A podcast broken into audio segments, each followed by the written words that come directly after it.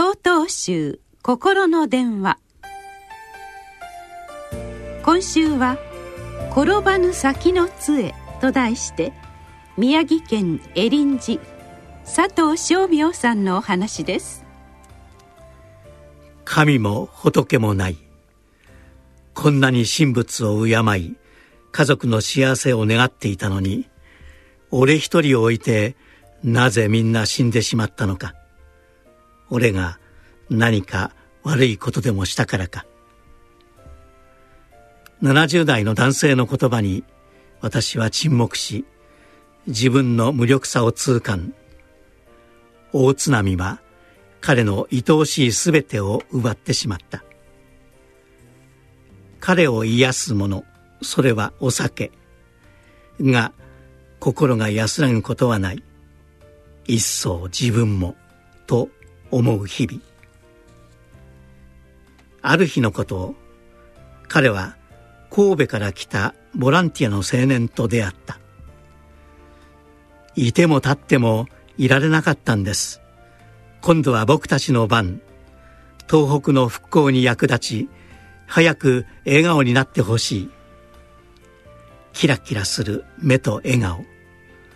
この純粋さと親切心に折れていた心は励まされ彼は立ち直った。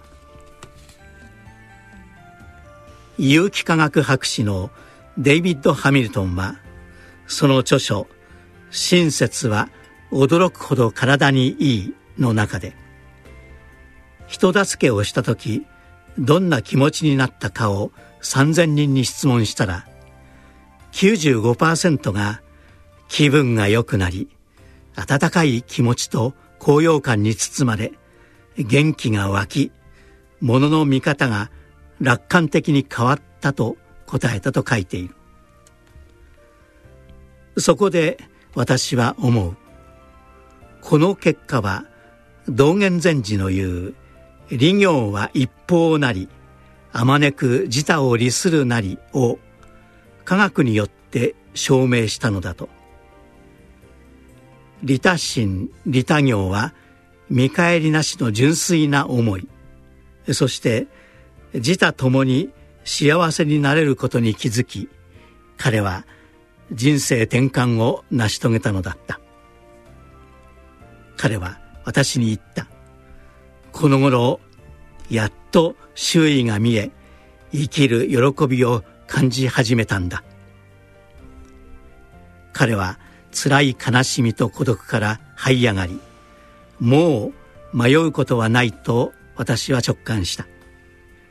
なぜなら人生を支える杖を手に入れたのだから。